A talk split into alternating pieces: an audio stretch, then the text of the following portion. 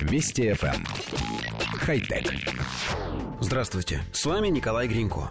Найден способ превращения сигналов Wi-Fi в электрический ток.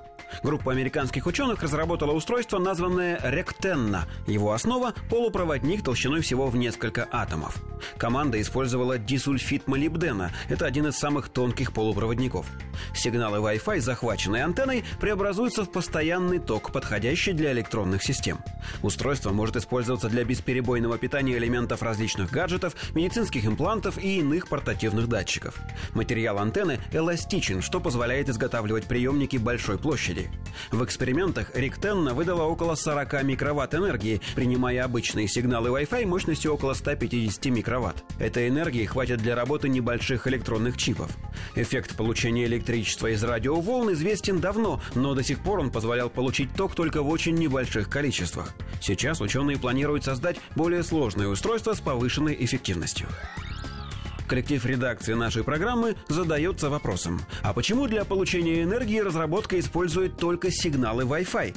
Ведь это, по сути, обычные радиоволны, которых в окружающем нас пространстве очень много. Даже если не вспоминать о радиостанциях, любые электроприборы и даже проводка в наших домах постоянно излучают, пусть и небольшую, но все-таки энергию, и вся она тратится впустую. Есть подозрение, что если найти способ ее оттуда добывать, то жить на планете станет немного легче. А уж экологи будут просто невероятно рады. Почему бы и не оборудовать смартфоны подобной системой? Мы постоянно находимся в зоне действия радиоволн, и если аккумуляторы телефонов будут подпитываться от них, мы перестанем волноваться о заряде устройства. Если батарея села, будет достаточно просто оставить на какое-то время телефон в комнате, чтобы он сам по себе немного зарядился.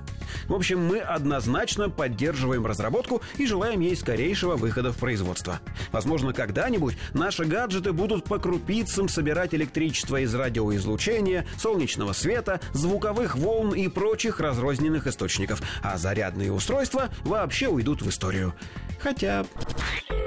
Вести эф эм. Хай-тек.